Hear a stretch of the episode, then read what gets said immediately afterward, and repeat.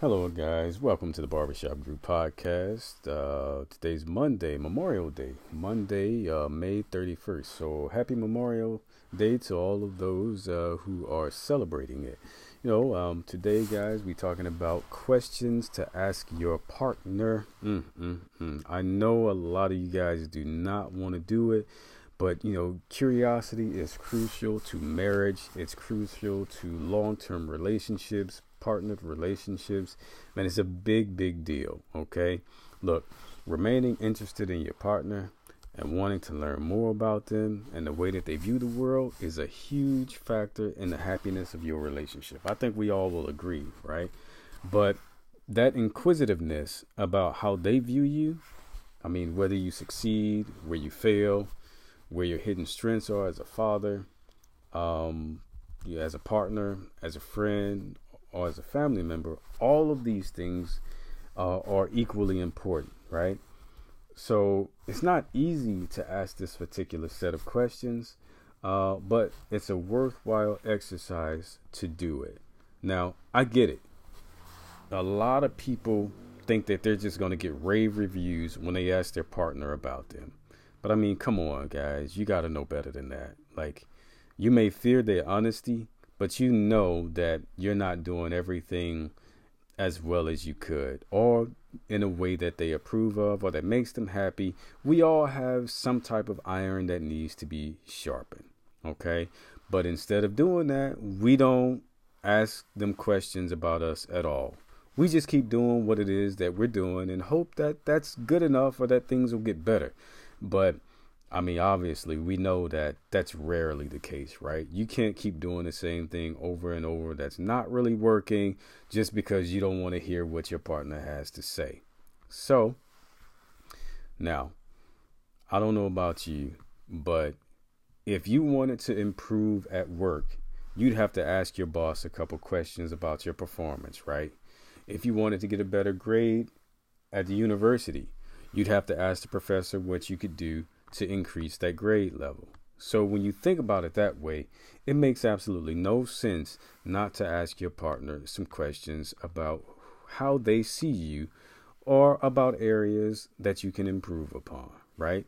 So now, when we're talking about spouses and partners, right? Um, getting feedback from them l- lets you improve. And I mean, you have to do that. You have to get feedback from them because you don't know everything, right? And what if you've got kids? You certainly don't know everything about your kids that you have with this person. So you probably want to get used to asking some questions. And there are a few that are really, really critical. One of the first to ask your partner is this What do you see as motivating me? Right? It's a good starter question. It's a really good starter question because it's a fairly neutral question. And unless you're driven by revenge or by greed, the answer is probably going to be positive. We hope so, right? Um, so that's an easy one to start out with. The second one that you can ask is Can you tell from my behavior how important you are to me? Can you tell from my behavior how important you are to me, how much you mean to me? You know, couples get into a groove, but that can also be a rut. So the brain doesn't process familiarity, it only processes novelty. You see? So the brain says, You're important to me, and I need to show you that. When the brain says you're important to me and I need to show you that, it starts a new type of dialogue. It gets us all out of that rut. The third question that you can ask is this one How do you think I handle challenges? Or what challenges do you think I've faced successfully? Now, it's really common to downplay successes, all right? Unless you're extremely narcissistic, and we don't want to get into all of that right now, but really, for the most part, it's common for a lot of us to downplay our successes. And this is another way to learn what resonated, okay? And remind yourself to do more of the thing that you were successful at. Another question related to it might be how do I handle parenting mishaps? You could ask uh, if you've got children with this individual, ask them that. How do I handle parenting mishaps? How well do I handle them? Right? Ultimately, you're asking about your ability to adapt uh, that's a good thing to know. And it's something to work on, right? All of life is kind of like in transition, evolution, evolving, right? And we coping. So that's a good set of questions to ask.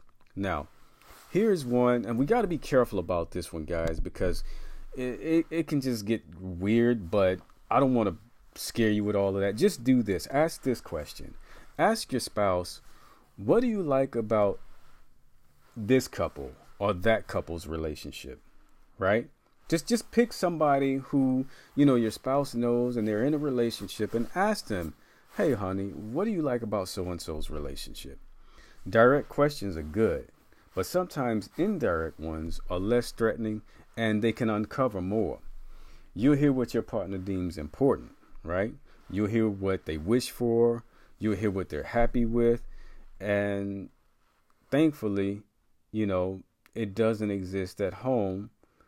So you kind of like hear some good things and some not so good things, and you can kind of weigh those. The answer might be imperfect, but people aren't thinking as much, so you get more of an honest answer, you see. Now, number five is how do you think I've changed as a person in our relationship? Right? That's a really, really important question for people who have been in long term relationships, right? It's not a leading question, but it opens things it opens things up to both the positive, like you're more patient or you are more expressive, and it also opens things up to the negative, like you're less of those things and I want to know what happened or how can we get back to that. It might also elicit something else, such as you used to be so into basketball and I can see that that's missing now. Or used to play basketball or used to go work out, whatever that is, something that you used to do, right? Again, that question is how do you think I've changed as a person in this relationship? And I mean, it might include spiritual things, it might include uh, social things. Maybe you were more outgoing in the beginning and now you're not so outgoing, and that's something that they want you to do more of, either together with them or on your own, so that you're cultivating new and different types of relationships, right? Now, all questions aren't as serious, but it can lead into other types of discussions. Uh, people like talking about food. So the sixth question could be something like, what do you like about our pizza Sundays, our Taco Tuesdays, or whatever the case may be, right? A lot of times we don't think about how the other person is impacted by something that we re- routinely do, that we routinely do, okay? A lot of times we start thinking that our thing is the best thing. It might well be the best thing but it, it could also, you know, need updating since life shifts regularly, right? So you're asking this type of question to make sure, but the added beauty is that it solicits your partner's opinion. Another thing that gets shed over time, right? A lot of people who've been in longer term relationships begin to devalue their partner's opinion. And so asking about Taco Tuesday or you know, pizza Sundays or going to the same restaurant or whatever may show you that, you know what, you just been dragging this horse and maybe you need to change, stop doing that, right? Number seven, do you feel that I support and respect you even when we disagree?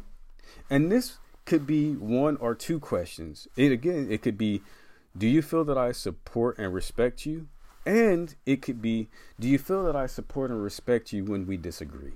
Okay? There's nothing wrong with arguing, right? Conflict in relationships isn't bad. All right? Really, it's not bad. You don't marry yourself. And I remember Dr. Dyer, Dr. Wayne Dyer, saying that when you put two chemicals together, you're going to have a reaction. And in this case, the two chemicals are people, right? So there's bound to be some type of reaction, you know. Um, but there are two ways of tussling. You know, one is to win, and the other one is to learn. So, guess one will benefit us in a relationship. I know it's a lot of guys out there who just are dying to be right. But a lot of times when you're dying to be right in your relationships, man, your relationship won't work out. And You'll find yourself in the wrong relationship if you're struggling to be right all the time. And you might end up by yourself. You see? You want to hear that when you two argue, it's respectful and about the opinion, not the person. Don't ever make it about the person. Okay? So keep that in mind. Now, if you see your partner as an opponent, your partner is the problem and the subtext the subtext right in that is i can't love you unless you admit that i'm right man that's one of the worst things that you can do for your relationship honestly now number eight here's a question to put some thought into do you think the kids know that discipline is not to punish but to help them be well and successful in the future now you don't have to ask that exact question but if you start thinking about how you handle the children engaging with your partner about the children and hearing what it is that they have to say regarding your interaction with the children will help you develop as a parent. So that's really what that question is about. You're going to your partner and you're saying, Hey, can you provide me with some feedback about how I engage with the children and about what I teach the children, and if the children are understanding the intent behind what I'm teaching? Big conversation, right? Number nine, am I sharing enough of the load? And that's a big one for us guys out there. That's just, we got to be straight up.